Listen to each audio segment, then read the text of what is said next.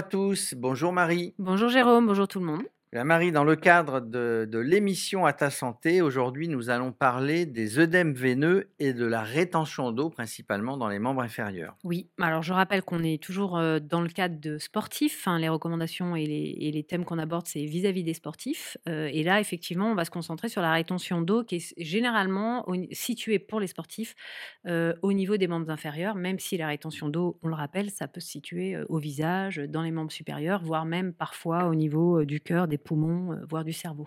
Alors je le dis, mais nous le répéterons, qu'est-ce que la, qu'est-ce que la rétention d'eau en fait? Alors la rétention d'eau, en fait, si tu veux, c'est ou œdème veineux, selon le terme, la terminologie médicale, c'est une accumulation d'eau au sein d'un tissu de l'organisme euh, qui va entraîner euh, son, son gonflement. Donc les gonflements, encore une fois, se situent pour les sportifs généralement au niveau des membres inférieurs, euh, mais encore une fois, ça peut se situer à d'autres endroits. Euh, dans de rares cas, effectivement, tu peux avoir des problèmes au niveau euh, de- d'œdème pulmonaire, euh, cardiaque, voire cérébraux. Là, c'est un tout petit peu plus grave, mais on y reviendra. Pour rappel, notre corps est composé de 65% d'eau, donc euh, qui circule. Effectivement, l'eau qu'on a, elle, elle est issue de ce qu'on ingère et de ce qu'on boit. Et généralement, elle est régulée par l'évacuation de l'eau à travers la sueur, la, la transpiration, à travers euh, les, les selles ou éventuellement, euh, et pas, pas éventuellement, et l'urine. Et parfois, donc du coup, on emmagasine plus d'eau euh, dans les aliments, dans l'eau, dans ce qu'on boit, etc., qu'on en élimine. Et c'est là où il y a des problèmes qui peuvent survenir. Exactement. Alors généralement, les premiers qui sont montrés du doigt, c'est les reins et, et- et le foie, qui sont notamment chargés de gérer l'évacuation de l'eau. Et on est généralement, si tu veux, la première chose qu'on conseille à quelqu'un qui va faire de la rétention d'eau, c'est d'avoir une activité physique. À partir du moment où on a évacué l'idée que le, le rein et le foie pourraient potentiellement avoir un problème. Or, on se rend compte qu'un sujet sain qui n'a pas de problème de rein, pas de problème de foie, et qui par ailleurs est sportif, va pouvoir faire de la rétention d'eau. Donc la question c'est pourquoi est-ce que malgré tout je vais potentiellement pouvoir euh, faire de la rétention. Donc Oui. là, c'est ça qui nous intéresse aujourd'hui, c'est essayer de comprendre pourquoi chez le sujet sain, parfois, on a de la rétention d'eau. Il t'est, arrivé de, de, de, de masser de, Oui, alors par exemple, justement, des là, gens je- qui, qui sont sportifs de haut niveau et qui avaient de la rétention d'eau. Exactement, euh, la notamment dernièrement euh, sur une course du Bikeman où j'ai massé euh, une, une jeune coureuse qui, après les 1000 km, est arrivée effectivement avec des jambes qui avaient énormément de rétention d'eau, si tu veux. Alors, c'est, pas Pourtant, elle est normal. sportive et elle n'a pas de problème de rein ni de foie. C'est pas normal, on y reviendra. Donc, en premier lieu, quelles sont les causes Quelles sont les causes euh, de ces œdèmes? Les causes, généralement, on les attribue à une mauvaise circulation sanguine. Donc ça, c'est vraiment la première euh, des causes évoquées. La deuxième, ça peut être lié à une mauvaise circulation lymphatique. Donc là, on va plutôt parler de lymphœdème d'ailleurs, euh, sachant que pour euh, rappel, la, la- la lymphe, c'est un, un liquide qui circule à travers le, le sang via des, des vaisseaux qui également nettoient normalement, qui est là pour nettoie, qui est là effectivement pour, pour si tu veux, ch- décharger le corps de toutes ces toxines qui joue notamment un rôle particulièrement important dans l'immunité, notamment.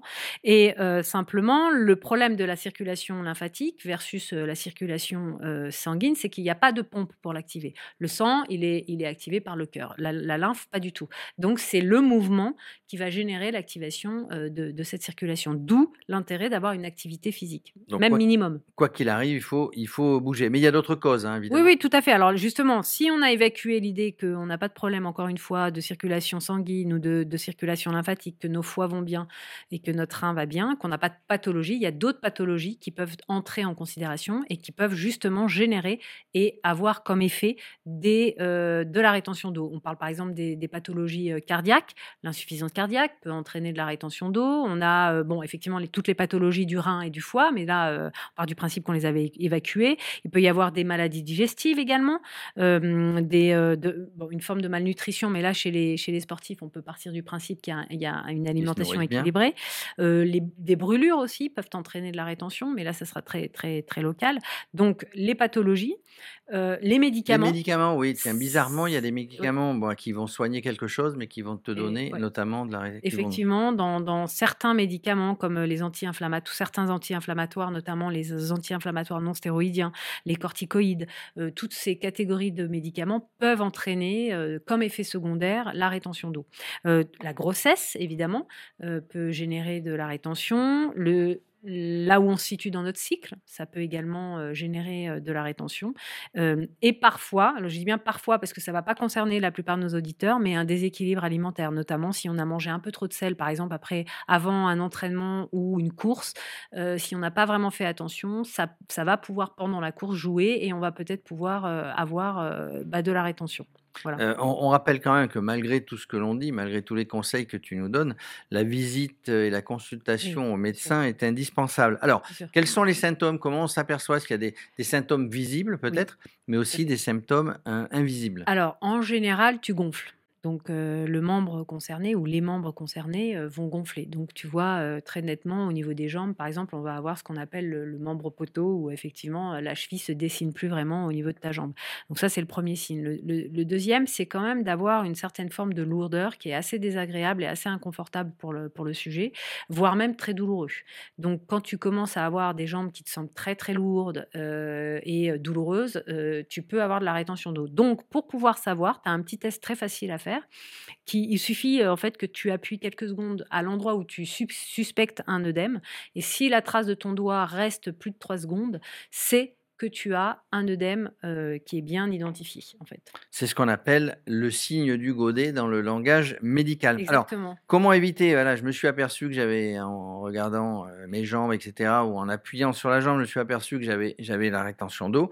Comment les éviter? Donc, de la prévention, évidemment. Alors, au niveau de la prévention, ce que tu peux faire en amont, c'est-à-dire en te disant, demain, j'ai un entraînement ou j'ai une course importante, qu'est-ce que je peux faire pour éviter? Donc, déjà, la première chose, comme on l'a dit, c'est avoir une alimentation saine et équilibrée, ce qui est généralement est le cas pour les sportifs, mais par exemple, ne pas avoir d'excès de sel. Le sel étant vraiment, dans le cadre de la, rétention, assez un, mauvais facteur. Favoriser la, consommation d'aliments qui vont être drainants. Donc, bon, tu en, as, en as pléthore, mais on peut citer l'artichaut, les asperges, le poireau, le fenouil. Enfin, je laisse nos auditeurs avoir le soin d'aller voir sur Internet, ils en trouveront beaucoup. Je rappelle toujours, et on le rappelle systématiquement, mais c'est avoir une très très bonne hydratation. Donc ça, je rappelle que l'hydratation, elle se fait aussi en fonction des aléas climatiques, c'est-à-dire s'il fait très chaud, on augmente la quantité d'eau, etc. Donc ça, c'est propre à chacun, mais avoir une très bonne hydratation, c'est essentiel. une activité physique régulière? Voilà, alors ça, pour nos, pour nos sportifs, mais en général, c'est avoir une activité physique régulière, mais on voit que ça suffit pas puisque nos sportifs peuvent en avoir. Donc là, après, il y a l'intensité de l'effort que tu as fourni qui va jouer aussi. Et par exemple, pour le cas de notre sportif de tout à l'heure, notre cycliste, je pense, enfin, c'est fortement probable que la, position assise pendant de longues heures sans avoir, si tu veux, euh, pris des pauses pour marcher ou pour se détendre, qui aura comprimé les vaisseaux euh, lymphatiques et les vaisseaux sanguins au niveau du pelvien et qui aura euh, généré, si tu veux, des œdèmes. Donc en fait, quand on dit activité physique, c'est à minima bouger, marcher un petit peu. Par exemple, tu vois, souvent dans les avions, on conseille aux gens qui ont des problèmes de circulation de se lever et de marcher.